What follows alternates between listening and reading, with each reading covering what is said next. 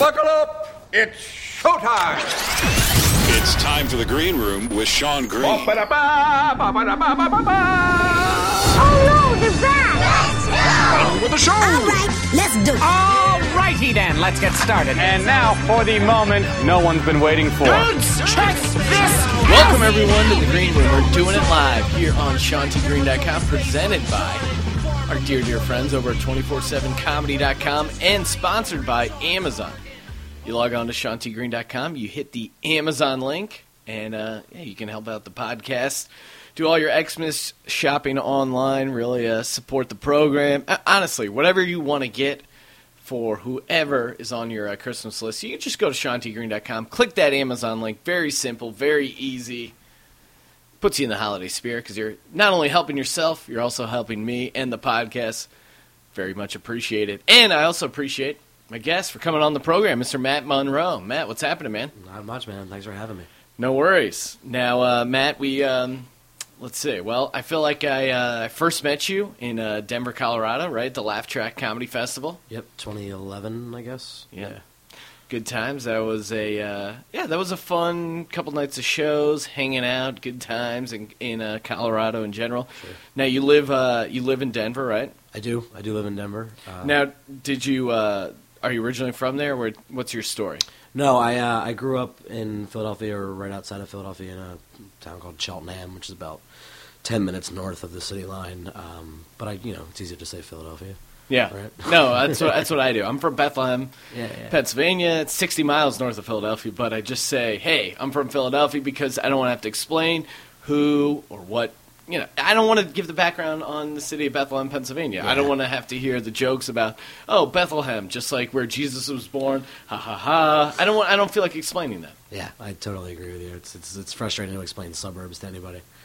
Yeah, no, I mean, uh, well, yeah, and honestly, I I think that's like once you're out in Los Angeles, that's what the majority of people do. They just say, they say when, when you ask where you're from, they say I'm close to this kind of big city, just because it makes the conversation that much simpler. That's a part of Los Angeles they don't show you. They don't show that in the Hollywood movies, the pictures. The same fucking conversation you have to have a million times Right. with every single person you know, hey Matt, huge fan of you, your comedy, whatever. You know what I'm saying? But we still end up having, you know, whether it's you, who, whoever it is, you still have that same conversation of, hey, what's your deal? Oh, where are you from? Yeah, blah yeah. blah, and you just cannot escape that. It's frustrating. It's really frustrating. Now you don't live out in Los Angeles full time. You currently. Sounds like you're commuting back and forth between uh, Denver and Los Angeles. Yeah, kind of uh, via airplane. Uh, I did I did drive the last time uh, I drove out here last time I came out, but I try to come out here about every uh, three to four months, give or take. Um, luckily, my job allows me to, to do that sort of thing because I can work from out here. So I just work my normal day hours during the day, and then you know shows at night, hanging out at night, doing podcasts at night, all that yeah, sort of thing. taking care of business. Taking They came over earlier. We were hanging out, drinking, watching football. I, I did a lot of uh, yelling at the television set. Um, felt like I was just, uh, you know, good day as far as the gambling uh, wise, especially because the Eagles. It was a miraculous day for the Philadelphia Eagles, not because they Yeah. won or beat the Dallas Cowboys, but they covered. They were down by 11 points. The spread was 10 and a half, so it was a classic screw job by the Eagles. But instead, God shone upon me and the other people who gambled on the Philadelphia Eagles, and they had a last second punt return for a touchdown with like 30 seconds left, completely meaningless. And uh, I celebrated so much. It was a it was a bright spot. In uh, there's not there hasn't been a lot of bright spots in the Philadelphia Eagles season, but that felt like a bright spot, and it felt good to walk away with a cover. Yeah, for sure. I uh, I, I I spent one year betting on football. Uh, it was in 2008. I think it was the year before I moved to Denver, actually. And I think I ended up plus 200 bucks betting every year, or betting every game rather throughout the year. But I had such like anxiety and agita the entire year that it wasn't worth it. Like it wasn't worth the 200 bucks at the end of it. So See, I now a true it. gambling addict would just be like, "Oh my god, you got an entire season of NFL action and you walked away with money." Yeah. it is I- one of those things. You just basically resign yourself to the fact that, hey, I'm not winning money. If anything, I'm just borrowing money because the money I win, eventually, I know I'm going to give it back. It's a, it's an interesting study in human psychology, gambling. Just the idea of like, yeah, that uh, even when it's going good, it's not good enough, and when it's going bad, you convince yourself it's going to be totally gonna be fixed with this Yeah. next thing. Yeah, it's uh, I, I do like gambling, and that's probably part of the reason why I forced myself to stop sports betting. Um, I do have sort of an addictive personality. I've been able to keep. I've, gambling's never been a problem for me, but I do very much enjoy it. I play. I do like going to casinos and uh, I play blackjack and Yeah, we were and just poker. playing a little bit of poker. Yeah, we were just gambling on a Sunday night, like at halftime during the game. Yeah. Like, let's throw down twenty bucks and. Uh, well, that was our. That was. fu- I mean, um, yeah. Just to uh, shade the uh, Sunday for you. uh, You know, give you a little info on how I spend the Sunday. Spent a lot of it hanging out, drinking, watching football, and then, long story short, my roommate moved out. He took the dining room table, so uh, me and uh, my buddy Ryan. I borrowed his truck and we went down. Es- Essentially, it ended up being in South Central Los Angeles, which I had no idea because my other roommate um, was like, "Hey, I found this table on Craigslist. We're gonna go pick it up." Okay, fine. And they said Van Ness. Uh, she's like, "Oh, it's right off Van Ness." Now, in my head, that's that. Well, that's the other thing. That's a Los Angeles thing. Like, there's all these streets that go north south for basically the entire city. So when I hear Van Ness, it's a north south street, and I'm thinking, okay, Hollywood, uh, Koreatown, kind of close. But Van Ness does go all the way south into south central Los Angeles. So I didn't bother Google mapping or Google mapping it. I just assumed it was kind of close. It wasn't. Got on the highway, drove down to south central Los Angeles, and we show up at this warehouse, and you know, immediately it's just like, all right, what's going on? This is kind of weird. Just showing up at a warehouse to pick up a dining room table for 150 bucks. Like, this seems uh, a little sketchy. My spidey sense is tingling. Right? It's not. It's not in full bore. And we walk in, and it's just this kind of like nice hipster couple who created their own sort of loft in this warehouse uh, in South Central Los Angeles and are living there. And yeah, it's totally legit. The dining room table's great. That's the same dining room table we ended up playing poker on.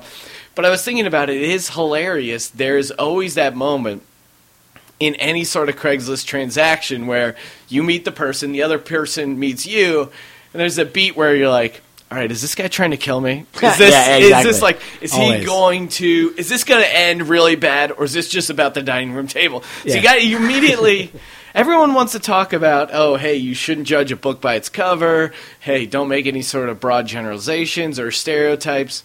Now, listen, I, I like to be open minded as the next guy, but there is, it's not necessarily racial, whatever.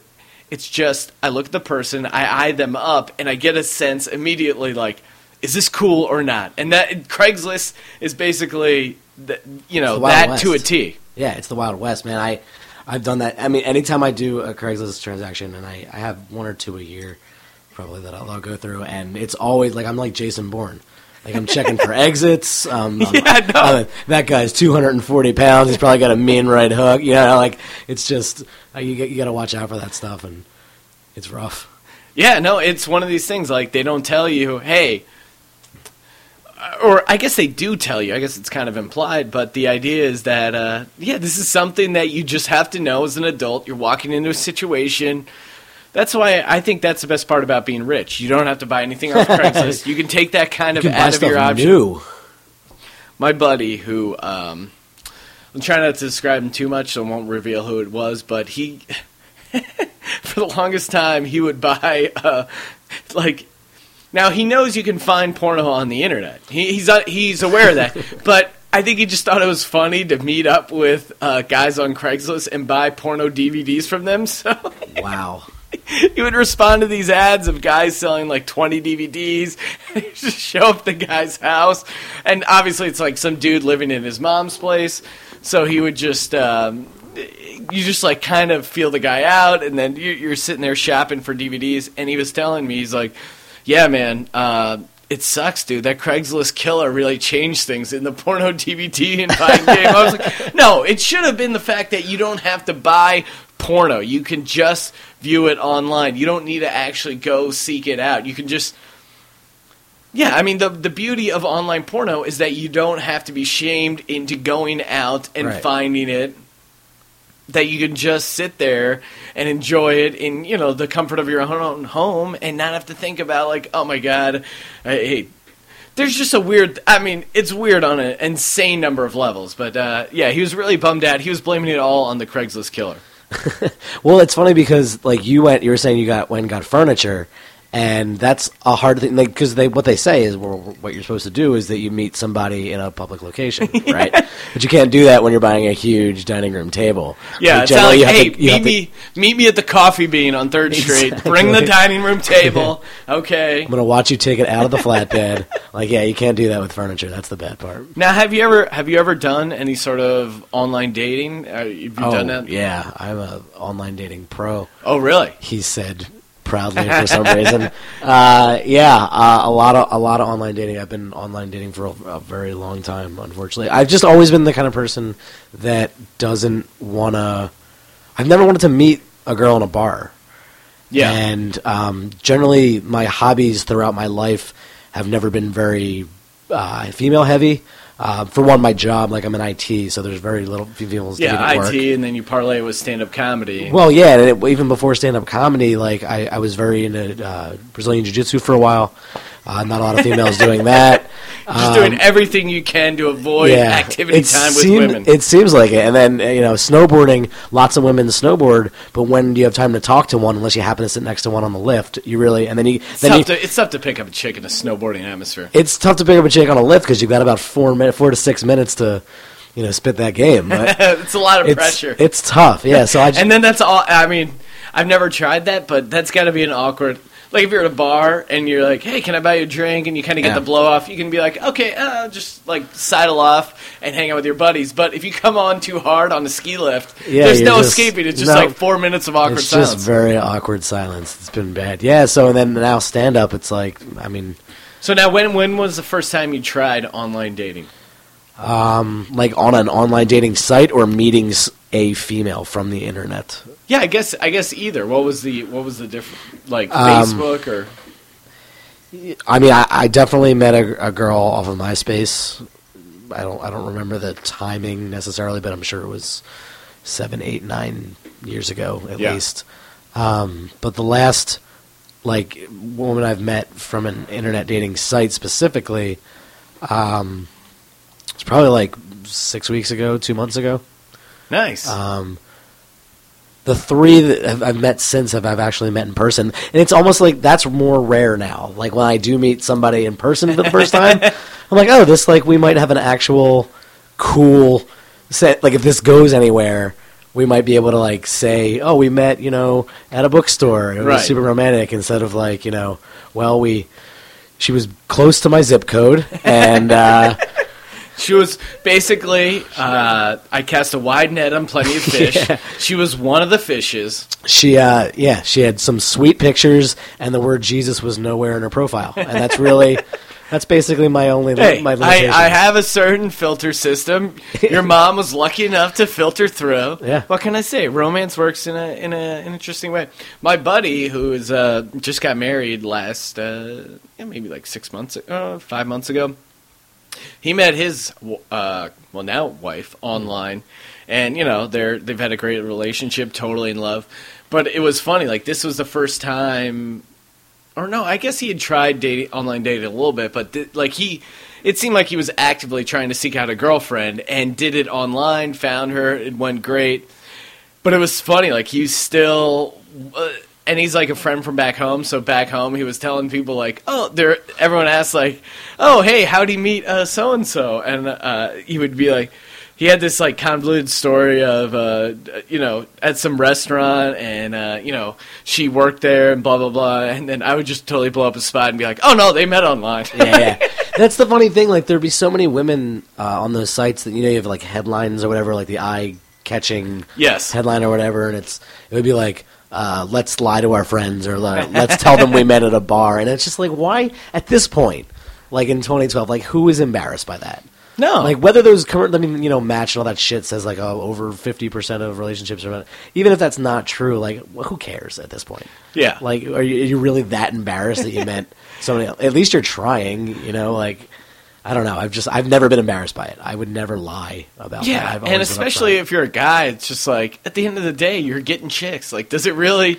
it's like it's literally like flipping through a catalog of women that you can date. Like it's really not. No, it does. It the does seem like it just cuts down on the guesswork, or, or kind of just like that opening line of at a bar or whatever. It just compresses all that, and it and it makes it in a much more comfortable setting of just like, hey, fi- firing off a friendly email or whatever. You know, they put out.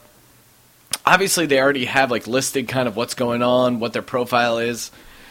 I don't know. And uh, yeah, it's like, why would you not be online dating? I mean, if you're like seriously trying to find someone, why wouldn't you? And Sure.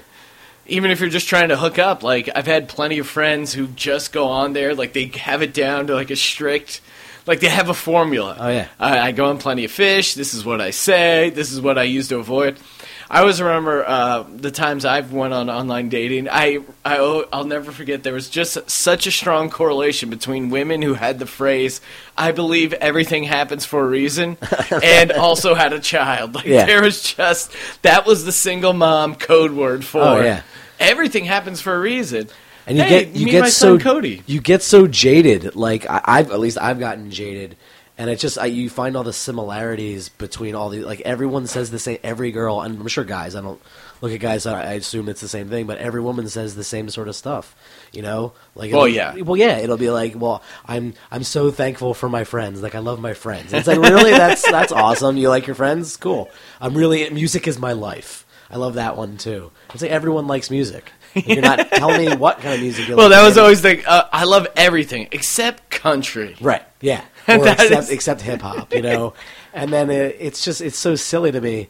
Is that every, and every woman, uh, uh, really, all women apparently, according to online dating, they want two things. I'm sure you know. They want uh, someone to make them laugh, Yes, and they want to go on adventures, whatever the hell that means. women are just desperately seeking adventure. yeah, they, like they need adventure. they just get bored really easily. I, I, I don't know. Maybe it's is that am I- am I wrong in saying that? I feel like women women are the ones. It's weird. Guys kind of get the rap of oh he was bored in the relationship, he was bored with the girl, he Right. you know started cheating, whatever. But I feel like women, in a certain sense, like they just crave interesting. Like they crave scenarios. They want stuff to be going on. Like I feel like sex for a woman is almost like uh, the game of Clue, where it's just like, hey, it was with Mr. Plum in the library with the candles. Like it's got to be a combination of things Yeah. and and senses. Yeah, it's uh, I, I don't know. I, I think it's I think you're right, but I also think that it has something to do with women don't like doing nothing, and guys do, and that Yeah. that's a huge thing too. Like I love doing nothing. Right. I aggressively did nothing for 12 hours today. Right. Well, I watch football, but Yeah, I- but that's that's nothing to, to. And I'm not trying to generalize. Not all women are like that, but Yeah. But you know, and it's the, the time is you know that story is as old as time. Like it's just you know they they always need to be doing something. Bitches be shopping. You know that kind of stuff. No, it's just. Well, my girlfriend, she pointed this out. She said to me, she was like, "Oh my god, if I spent 12 hours on Sunday watching a musical, you would be you would that would drive you crazy." But I was like, "Well, I I would just not watch musicals The with problem you." with that is that musicals aren't 12 hours, so she's full of shit. I know, and she doesn't realize how important the NFL is. Like, I feel it, this is uh, what our lives are based around. And uh, hey, yeah, I don't want my self esteem to be directly based on how the Eagles do or don't do well. But hey, this was the cards we were But dealt. you were born in Bethlehem and you don't have a choice. was so it's, it's like- in your blood. Yeah, You are can't- you you're can't gonna.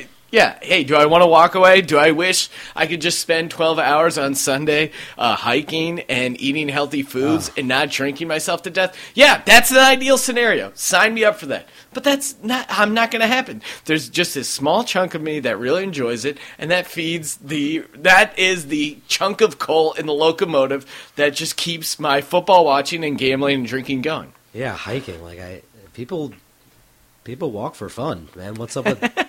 I don't. I don't understand that. Denver, Makes- it's it's brutal in Denver. Well, yeah, my dad was uh, talking about that. Uh, my dad, uh, well, see, we moved around a little bit as a kid, and I, I lived in Colorado uh, for for a chunk of time. My dad originally from Bethlehem. He was in the Air Force, and while we were living there, he was just.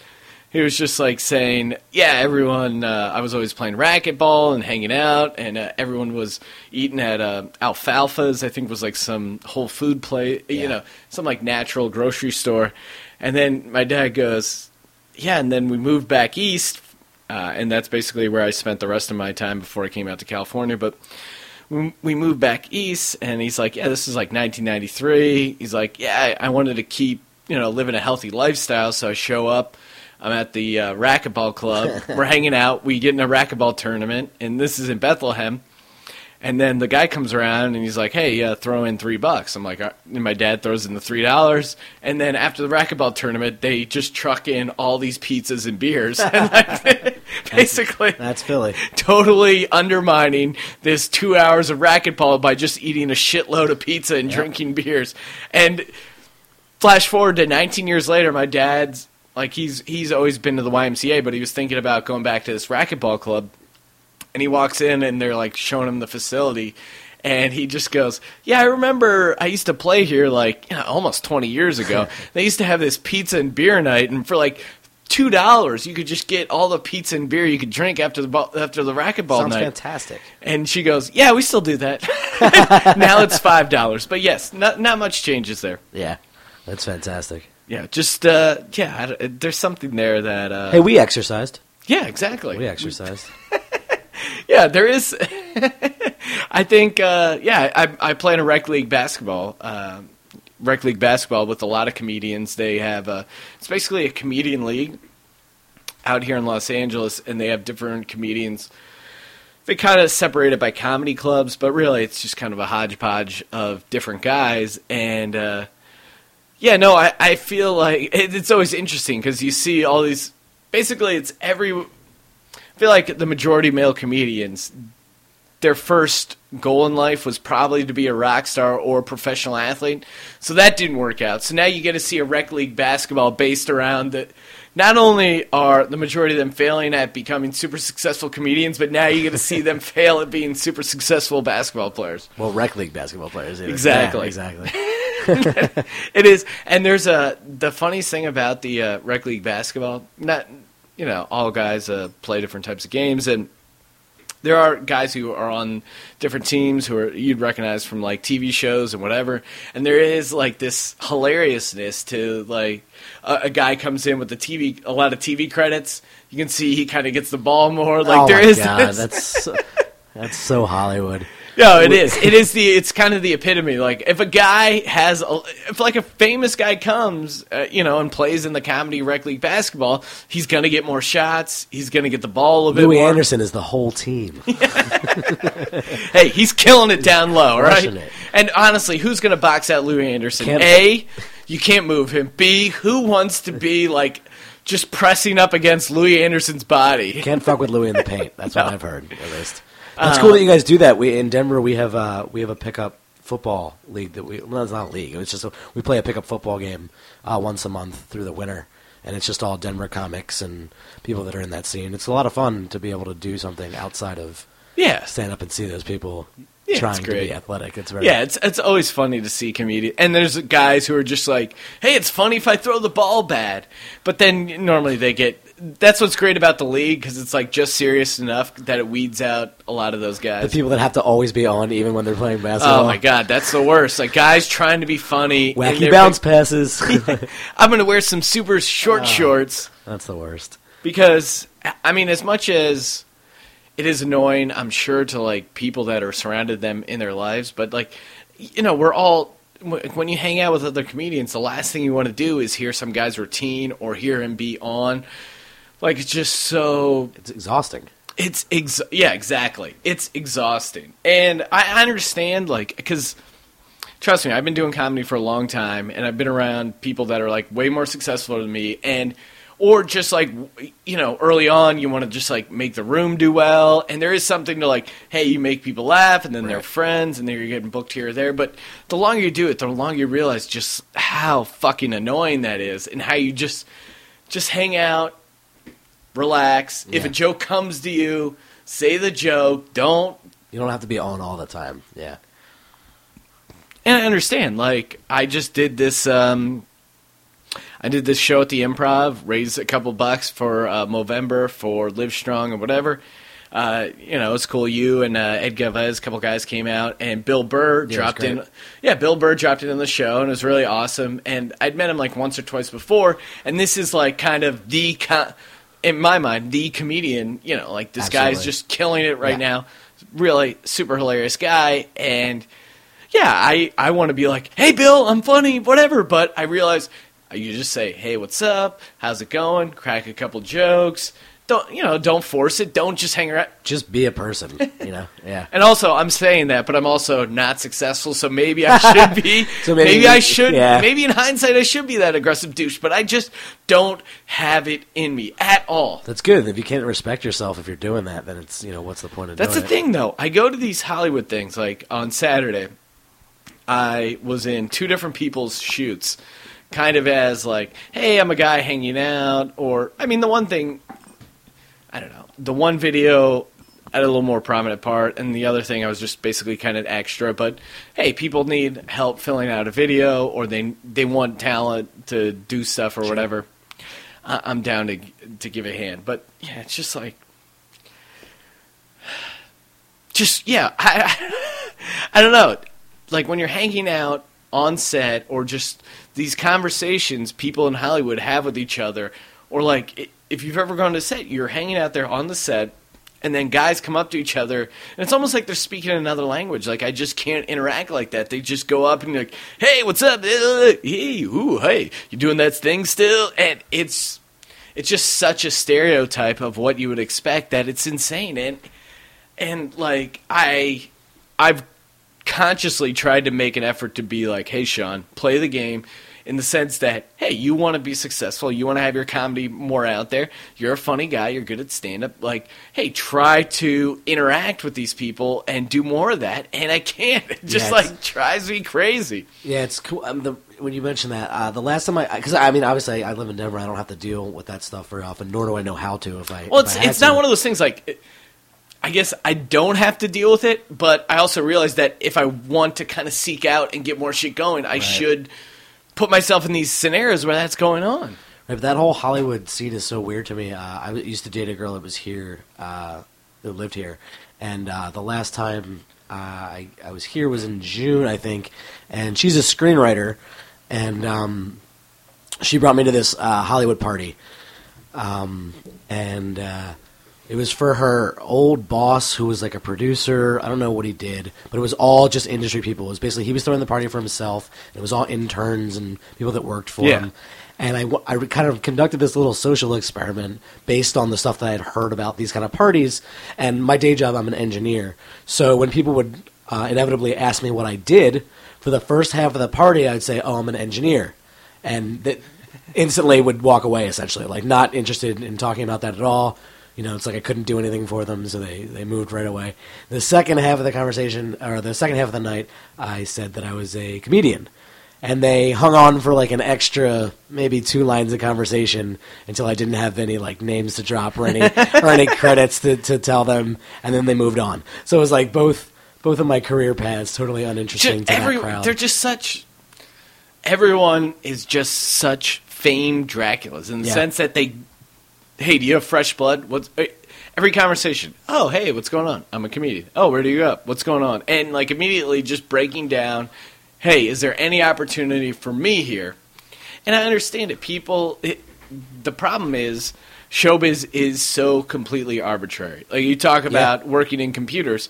Hey, listen, you go, you fuck up the server, you don't work there anymore. Right. You show up, you do a good job on the server, they keep letting you work there. It's pretty simple. It's uh, yeah, I'm sure there's some politicalness to who gets a big contract or whatever, but at the end of the day, it's either you're doing the job or you're not. But Hollywood is so arbitrary that it makes even if these people were sane and rational, which they probably aren't because they're inclined to eh, throw themselves into show business. So obviously, we're there's a little wackiness there.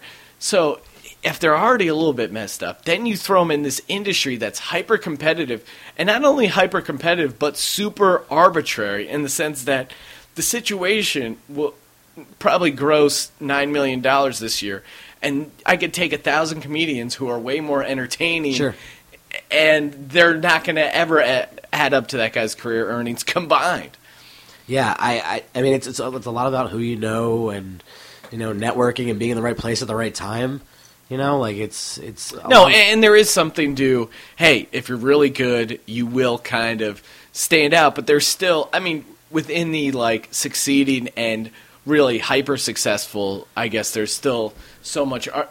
Like uh, Kyle Kinane, who's a comedian I've known around, you know, the LA scene for a long time, and I remember going around seeing him before he got on TV or before he got any success, and I was like, oh my god, it was almost depressing because I was like, this guy's super funny and he's not getting any sort of breaks within the industry, and guys like him or basically, I think in comedy or or in anything, you have to get to the point where it's like people can't deny you. And he has been super, you know, has gotten Yeah. success and whatever. But still, at the end of the day, Kyle Kinane, much much better joke writer, talented performer than the situation. Like Kyle Kinane is still in show business succeeding, but he's still not the situation. Of course. like that extra level is just so insanely arbitrary that that I think just drives people crazy. Yeah, I, I totally agree with that. And living outside, I, I mean, you just it's not that. I guess you you just have to deal with it more here, just because it's here, you know, and you know, not being in this scene. You know, it exists, but it's not something that you see every day and have to experience. Yeah, I mean it's weird because a lot of times when I go out to a party in Los Angeles, uh, you know, when you say you're a comedian, it's almost like, I'm sorry, I'm a comedian because I just know that there's been wherever this person works, they've probably been bugged by people who claim they're comedians. They've probably been to comedy shows that have been really awful. Yeah. They've probably been burdened by stand up comedy. Even if they were a fan at some point, whatever, they probably have had a few bad experiences with stand up comedy. What is it like being a comedian in Denver? Like you're hanging out, total random cocktail party or whatever, land meetup, whatever whatever you get into. You're hanging out, uh, you introduce yourself, you're like, oh yeah, I also do stand up comedy. What's kind of the typical reaction? Well, for the average person, it's really just like, oh, where do you perform? And it's funny because when the average person in Denver asks you that, um, they don't have an idea for what they're looking for. Like, I feel like it's just a natural question to ask a comic, oh, where do you go up? Because then I'll, I'll, you know, because there's a lot of places in Denver. Uh, Comedy Works is like the main club in, in Denver. And uh, then we have an improv that's out in the suburbs. We have a club called Wits End, which is also in the suburbs. Another one called Loonees, which is in Colorado Springs. But I feel like when, when the average person goes says, "Where do you go up?" or "Where do you perform?" They're almost it's whatever one club they've been to to see a show is the one that's in their mind. Yeah. you know, like if they've been in the improv and you say anything besides the improv, they're going to be like, "Oh, oh okay, cool."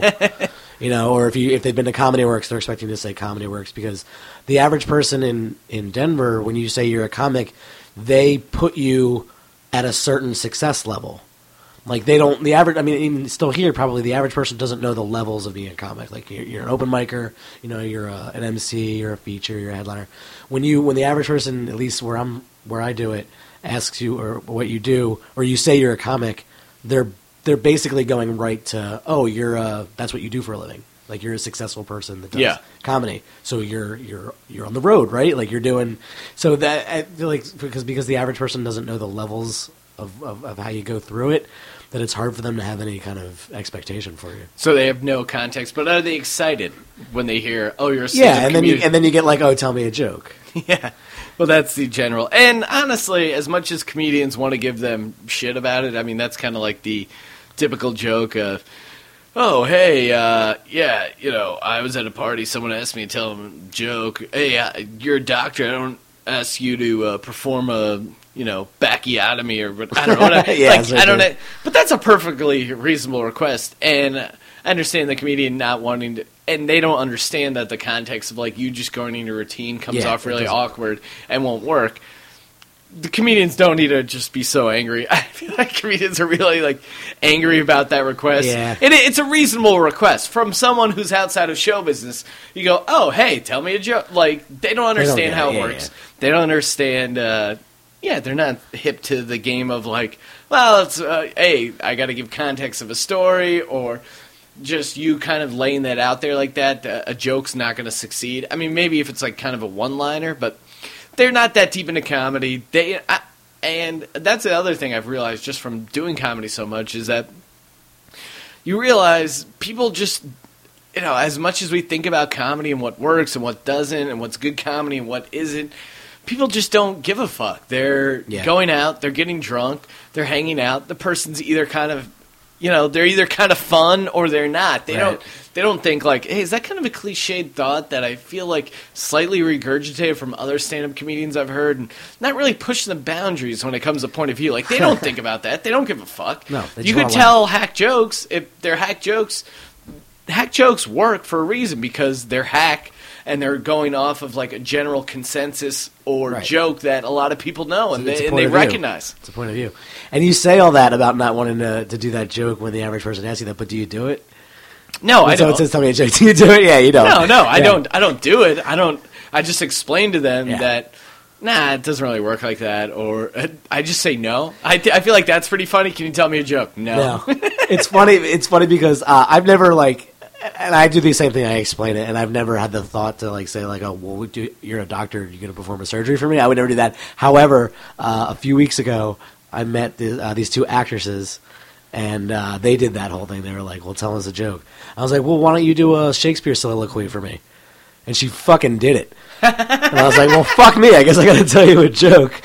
well, see, actresses, yeah, that's that's kind of like anything, regardless of, uh, yeah, any sort of situation. Actress, if they could get more attention, uh, Right. they're down for it. But I feel like an like an actor, that's the the mo- the closest thing to that request for like asking a comic to tell you a joke. The closest thing would be like, well, do a monologue for me to an actor. Yeah. you know, because telling a doctor to do a surgery is, is kind of silly. But I think an actor, well, it's, Well, it's and- written but- material, do it for me. Yeah, the difference is an actor, when you audition or whatever, they're used to just doing these lines and having no reaction whatsoever in the room. yeah. Everything I've ever auditioned for, whether it went well or bad, there was just no there's no reaction whatsoever. They're just sitting there like watching whatever like they don't they're not going to be like wow, nailed it. Or, or actually, well they do say that on the way out regardless of how well you did or not. But there's not like there's not this uh, stand-up comedy is a dialogue. Uh, You got to kind of like interact with the audience. Gotta build a rapport. Like uh, in a timing sense. Yeah, I have no idea how the whole acting thing. I've, I have no concept. Like, everything I know about the inner workings of Hollywood is from Entourage, and that's probably saying a lot about me as a person. But yeah, I don't get how any of that stuff works. Like, I, Well, that, that was one of those things. Like when I came out to Los Angeles, and you know, before I really got into comedy, I was like, oh well, I also want to be a comedic actor because, hey, I, I just want to make people laugh, Right. and I realized just by being out here so long and doing comedy, I love you know broadcasting, podcasting, whatever. Like this, like talking point of view, telling stories, doing that kind of comedy, and then also doing it live on stage in front of a crowd. But I realize acting, I have no skill set, no like serious skill set because I don't feel like I can be funny doing kind of wacky characters. I'm the same way. and um, like if, if you've ever been on a set, like the the same thing um, I talked about, like being an extra or hanging out on the set this past couple days, you just realize it's all just people repeating the same thing over and over again, and I don't have that skill set to kind of make that funny every time. Like I just can't. The first time I tell a joke is usually the funniest. absolutely. And yeah, in stand up, obviously you have to have an act, and that's why I mix up my set list a lot and kind of like play around with because I'm trying to find some sort of live energy to make it feel like a conversation. Basically, to trick myself into thinking I'm saying it for the first time, but I have no ability to do that with acting. Yeah, I I've, I've never done any acting. Uh, I have recently started uh, doing some improv, taking some improv classes just to learn. And uh, every time we do any, anytime I do any kind of character, I just I don't have it in me to put hundred percent into anything, any silly character I'm doing. Like, Yeah. every kind of whatever you would call a character is basically just an exaggerated version of my actual personality. Because that's the only thing that I'm actually comfortable in for some reason. Yeah, it is a weird dynamic because I, I feel instinctively stand-up comedians are the people that are there to make fun of improv actors. You know Right. what I mean? Yeah, like, yeah. oh, hey, look at these goofy guys. Oh, don't get me goofing wrong. I hate improv. I hate watching it. I'm purely doing it for the skill set because it, it is a skill that I respect. Sure, yeah. But the actual performance of it, I hate watching. Like as, as a viewer, I don't enjoy it in the least. Well, and I, I'm friends with uh, improv comedians, and I've I've been to really good shows and stuff like that. And but then yeah, I've also been to really bad stuff. I, but but that's that's for me. I like I realize as an outsider, I realize I'm just like burned out on comedy. Period. Like I'm burned out on stand up. As far as watching it, like I'm burned Right. out on stand up. I'm burned out on watching sketches. I'm burned out on watching on funny videos. Like it's basically like six guys out there that I'm like really stoked to see watch Sure. do comedy like Yeah. just from a pure audience standpoint and I just that's the way it is like I watch other people's sets and I you know try to get into it and have fun with it but like uh, just like as a pure audience member there's like a handful of people that I'm really compelled to see and just like enjoy personally and other than that I'm just I'm burned out you know yeah, what I mean? you see so much of it and you do it, you just become jaded. It's rough. All right, let's get back to uh, football here. Crazy story. Crazy story. Jovan Belcher. Yeah. I had to Google his name one more time because I wanted to make sure I got it right and pronounced it properly on the podcast. Jovan Belcher of the Kansas City Chiefs. Saturday, I think I'm it's Saturday, right? It yes, it was was yesterday. Saturday morning. Yeah. Murdered his girlfriend and then went to the practice facility and killed himself. Now, it's it, by all accounts, it basically seems like he killed himself in front of Romeo Crennel and the GM because Romeo Crennel basically said in the press conference today after the game that he didn't want to answer questions about what he saw because it was pretty bad. So I'm guessing that means he killed himself in front of Romeo Crennel. Yeah, I when I read the original article yesterday morning, it said it was in the parking lot in front of them, and Jovan actually said like thanked both of them for everything they did for his career, and then shot himself in the head. So I mean, I, my you know, uh, without going too much into my thoughts on suicide in general and how. I No, get I into do, it, man. I, well, I do. ge- I do generally think that, that suicide is a very is very selfish. Yeah. Um, but in this particular case, there was like this huge outcry of like people like, oh, vibes to Jovan Belcher and his family, or you know. and my whole thing is like the dude's a murderer. Like, yes, to his family, like his family's got to deal with that. That's horrible. But he murdered his girlfriend and left his three month old with no parents. So I have no sympathy for him as a human.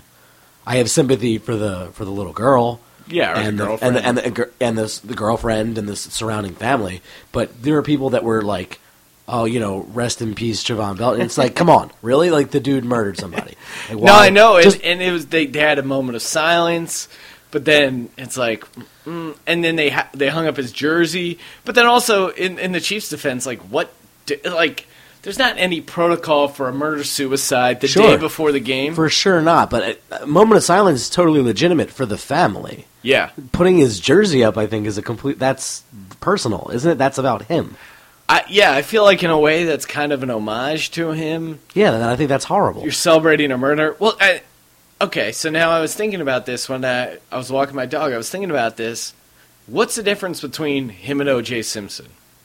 He went. O.J. Simpson went crazy and murdered his wife. Uh, Jovan Belcher went crazy and murdered his wife. The difference was Jovan Belcher felt some guilt, maybe, and killed himself, or was crazy enough to also kill himself and did it in front of other people. But essentially, they're almost the same level of crazy. Uh, yeah, I think they're equal equal scumbags. yeah. So that's what I'm saying. one happens Like, to be alive Wouldn't it have been one- weird if we had a moment of silence for O.J. Simpson after he murdered Nicole? Yeah, absolutely. That's why. That's why I'm saying the moment of silence for Jovan Belcher. Well, not the moment of silence because I don't. I wasn't there, and they could have done that for the family, which again I think is fine. But putting like retiring his jersey or putting his jersey in any kind of like he he should get no accolades or respect or anything. Like he is a piece of shit. Like that's Well, way. and, and it's weird because it's like, all right, obviously this guy is mentally ill, right? Like this guy has a mental illness, but does that doesn't clear him from all responsibility. Like he understands that killing. I would hope that he understands that killing someone and killing himself. I think what happens is when you kill yourself, people kind of give you a, a little bit of a like. What's the difference between him and the people from Columbine? The nothing. Yeah, I know. Like, He, im- he imagine took another life just because. Imagine- okay. just because he ended his, which gives like some resolution to the situation. That doesn't take away the fact that he, Here's- was, he was a murderer first. It's murder suicide. That's the way. It, the murder's first. That, what's the difference between him and the kids from Columbine? Would would that have been weird if the Denver Broncos? Now I know this is a stretch because the kids from Columbine probably weren't athletic and obviously weren't on the Denver Broncos. But wouldn't that have been weird if the Denver Broncos went out of their way to take a moment of silence for the kids who were responsible? Hey, we're going to take a moment of silence for the Trenchcoat Mafia. Wouldn't that have been bizarre? Yeah, that would never have happened. Because they initiated it. They created the violence. What I think it is is that I think the NFL and sports in general probably it's like its own it's kind of its own little world almost where it's just like because he was a football player you know it, like there there has to be like a different level of we have to recognize it because Hey, could, he was do we have a moment of silence for the people that Ray Lewis murdered? No, we put that under the rug. yeah, yeah, nobody knows. No one wants to talk about that. But it's like if it's it's one thing if like the wife had murdered him, then it's like football as Oh, a group yeah. needs to get behind the football player that was murdered. But if the football player does it, it's almost like they still feel like this kinship and this brotherhood for like a fellow, you know, guy and uh, our our fellow man within what we do. And Yeah. we still have to recognize it, and that's just very silly to me. Yeah, and but I, I get, and there are some people that like criticize the situation. They were saying, "Hey, uh, Rodney Harrison was like, hey, at the end of the day, he took someone's life, Yeah. and there's a lot of anger there." And also, I, I think it's and and for the players and for the team, I guess it's kind of one of these things like the guy they knew and the reality that Jovan Belcher, like the dude they knew, this was so out of character for him to kill someone and then kill himself. Like, I think it's hard for them to process that and say like this was the same guy. So they're almost kind of reacting to the idea that this dude not only was a murderer, but he wasn't there. So I guess maybe they're grieving the situation, but yeah, it it just doesn't feel right to kind of honor him in any sort of fashion. Right. And and I don't I don't feel like they went out of their way to honor him, but it's and it I don't know. It's like it's tough to bust their chops that hard because it happened on Saturday. Sure. They got a game against the Carolina Panthers. They were three point home dogs. The line shift to six and a half. Either, you know, the end of the day they covered Oh wow! and they won the game outright. Yeah, and, and again, I wasn't there, so whatever they did with his jersey, I can't really speak to. Yeah, no, I just saw that they had it hanging in the locker room. Okay, And that and I get it. It's like he's their brother, but like, at what point do you have to separate from that and be like, the dude murdered somebody? Yeah. three month old, has no parents. Well, and I guess maybe a lot of the players on the team sympathize with uh, child custody battles. You don't say. hey, this is the NBA we're talking about. Um, overall, just a tough, tough call. Yeah, it's really, really crazy. Um, speaking of tough, crazy calls, now you were telling us uh, you were talking about a video you saw that yeah, may have been um, it, you were you're talking about an adult video that you were you had seen that may have reminded you of or that did remind you of an ex girlfriend, and you were going over in your head was this your ex girlfriend, and if it was your ex girlfriend, should you send that video to her? Well, yeah. Let's get into it. I mean, like, I'm This, now this was a I'm- very interesting because I, I kept when you when you brought this up to me, I kept racking my brain like I didn't know eh, like the right advice to give to you, and I I thought it was kind of an interesting proposition. Yeah, so I mean, we can we can we, we don't have to we don't have to pussyfoot around here, Sean. Sure, no. about- I was uh, checking out a video Sure. online, uh, an amateur an amateur porno video, uh, and while watching it, I became. Uh, I thought that I'm 98 percent sure that it's my ex girlfriend, a girl that I dated about eight years ago.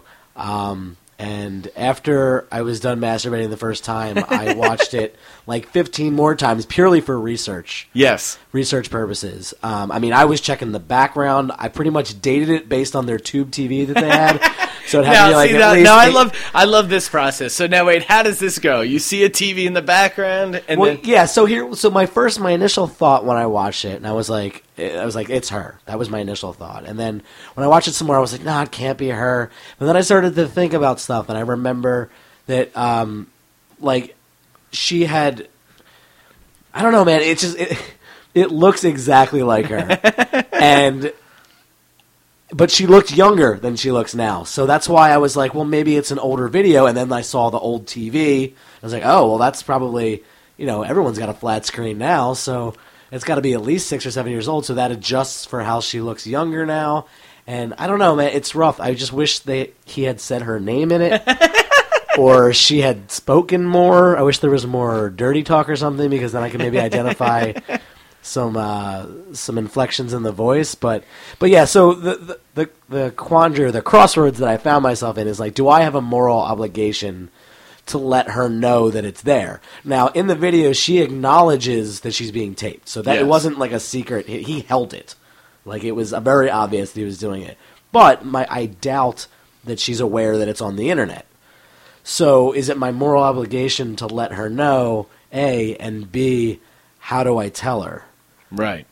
Well, now you're saying moral obligation. Is it now? Is this a is this an actual moral dilemma, or is it more just kind of like you're interested, you kind of want to see what's going on? I want to see kind it through. Yeah, Yeah. I, I have no morals. Right. So let's, okay, let's, a- let's just put the that out there. moral dilemma. But what I mean by that is that, you know, I want to I want to see it through. I want to find out if I was justified in masturbating to a porn video of my ex-girlfriend that I haven't seen in 6 years because I don't like I'm not to I'm going to make a general consensus here and say that most guys most guys would be into seeing a porn video of a girl that they either know in real life mostly a girl that they would know in real life more so than like an ex girlfriend. So like if I, I I've always looked through porn and it's just like how have I never accidentally stumbled across a girl I went to high school with or Yeah. that girl that I met six weeks ago. Like that's always been hotter to me would be a girl that's not supposed to be in porn. Well, I mean, and yeah, I think a lot of guys get into that, and I, I think that's why kind of amateur quote unquote porno is Sure. popular, is because yeah, the idea of like this is kind of this could be a reality. This is someone I know. Yeah, like it, it makes it instead of like some of the pornos that you would occasionally see, it's just like so much like makeup and just Yeah. like just crazy kind of stuff. Really that, elaborate that scripts. doesn't really. It's not within your world. You know Yeah. what I mean? But like a chick you went to high school with, that's within your world. Right. And this is not a girl I went to high school with, but this is a girl I dated and, and slept with. So it's not like it was out of the realm. But it was so, it's more that's like, oh, this shouldn't be here. I shouldn't be allowed to see this. Yeah. You know, and that's that's the turn on there. But I guess I just don't know if like how it's gonna come off if I if I bring it up to her because if I if I just all right, so to set Now, this- all right, let's let's set a little bit background. How did it, the relationship end? So that it ended um, not horribly. Um, uh, we we haven't spoken since we broke up, but that wasn't because it was like there were still residual feelings for one of us, or it's like oh I hate the other person. It's just one of those things where you know she was in college and then went moved and lived in Hawaii for a while, and I was on the East Coast, and we just have no reason to talk. Yeah. you know there, there's no like oh I hate her, she hates me. yeah, you broke up. Probably it sounded like, hey, you're doing one thing, I'm doing the next. Kind of an apathy breakup. Yeah, no absolutely. necessarily aggressively harsh feelings. no, it was relatively mutual. yeah. and uh, and we just haven't spoken since. So my thing is that like it's like can I come out of the woodwork and the first thing I say to this girl in six years is like, "Hey, found a porno. Think it's you." There's no, I don't, I don't think there's a way you can do it without sounding really creepy. Yeah. because a, it's either, well, it's either her, and it, well, even, well, here's the thing: if it is her, like you She's never gonna said to it. me before, she's yeah, Yeah. she's not going to admit it, Even if it is. So now it's you're just this creepy guy who's hung up on her six years later, and then if it definitely, if it actually isn't her, of whatever percent chance that it's actually not her, then you're almost creepier because it's like, hey, I'm watching these pornos and I'm imagining your face on these girls, and Oh, it's like clearly thought of it not like you. that. Like Oh, she could see it as the idea of like you're just so obsessed that even when you watch amateur porno, you see my face when I really am not there. Yeah, that's I never even looked at it like that. That's horrible. But here's the thing: I don't care. Like I, I haven't spoken to this girl in six years. There's nothing. What's the worst that can happen? And that's the other thing. You're not really. This relationship is completely broken up. She lives in some other place. You, it sounds like you guys have no mutual active friends. Not at all. So now it's just kind of like, hey, why not throw this out there? There could be some sort of crazy explanation. You could be, you could be scratching. Basically, you have a scratch ticket here, and it sounds like you already paid your two dollars. You already got the scratch ticket. Yeah. Why not scratch it? There, there's. The reality is, it's probably going to end in a dead road, dead road of either her not responding, her being kind of creeped out, her just denying it. But there is this chance of like a ten thousand dollar ticket where you, you hear this crazy story. story about what's going on and blah blah blah. I don't know. I mean, is there a call-in portion? Because I'd like to get some more ideas. Maybe maybe this. we'll have some uh, How listeners we- send in emails. Well, like, how do I broach it? You know, like if maybe I felt, thought maybe like if I just sent a message because I can't just be like, "Hey, here's a link to a porno that I think's you." So maybe I can just like be like, "Hey, uh, have you ever been taped before?" Because I might have found something. There's no It's way. like, there's yeah, no there's interest. no- There's no way to bring it up because it's just like, hey, it, well, there, yeah, like that. That, uh, that I think probably honestly the best approach, really, in all honesty, is probably just, hey, I randomly saw this video. I thought it was you. But that sounds probably still kind of creepy. But the the other way is just like, hey, bringing up small talk when obviously you're just trying to get to her. Yeah, because like, no- hey, what have you been up to? By the way, did eight years ago when tube TVs were really popular, did you uh, give a guy oral for like five minutes and consent to that tape being on, but not knowing that the tape would be put all over the internet? Yeah, and that would be great if we had had small talk at any point in the last Yeah. five years, but we haven't. So that can't be the first thing I ever bring up. I don't know, man. I just, I, for me, as a as a comedian and just as a person that doesn't, I mean, that's not the kind of thing that I would care about. So for me, it's more or less like I just want to find out if it's her. I kind of want to be like validated for some reason. Like, Yes. I've made this grand claim that this is my ex girlfriend, and now if that's really the thing, I I really just want to know if I'm right. Like if I can, I want to know if I can identify my exes eight years later having sex with a guy that's not me. Like that's you know, Well, and and then maybe there is something back, you know, in the back of your head of just like, hey, it, it validates something. I, I don't know, like psycholog.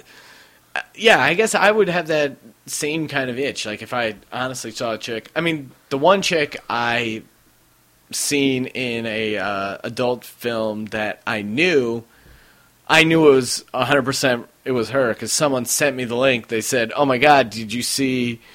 uh, this chick from high school Right. on this website, and I was like, no, not at all. And um, it was called splashme.com. what? And What is that? it was it, it it catered to this specific fetish. I never actually got to see the full video. Like I just went to the website and downloaded the free preview, but I feel like it was I pretty much got it. got the and the honestly. I don't think uh, in her defense, I don't think it was any sort of graphic thing. Like as far as I know, she was she ended up, you know, working at a strip club in college, posed in like the college Playboy edition. She was like trying to put it out there regardless. And this uh, site, it was called splashme.com. Splotch me like S P L O T Splosh. splosh. So S H. Uh, S P L O S H. Me.com. I'm just bookmarking it in my phone. That's all.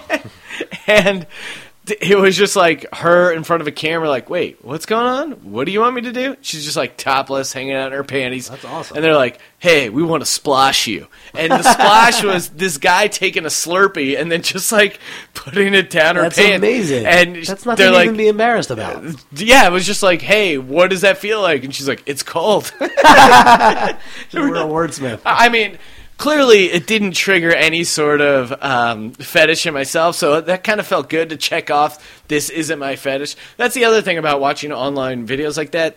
There is something like you see something crazy, and then there is a weird sense of release, relief of like, wow, thank God that didn't trigger anything. Yeah, exactly. you don't want you don't want your friend to like send you this video that's like going around the internet of like this is the craziest thing I've ever joke, seen, yeah. and you just realize like, wait, Wait, that's so crazy. It did just that- might work. I did that Thursday.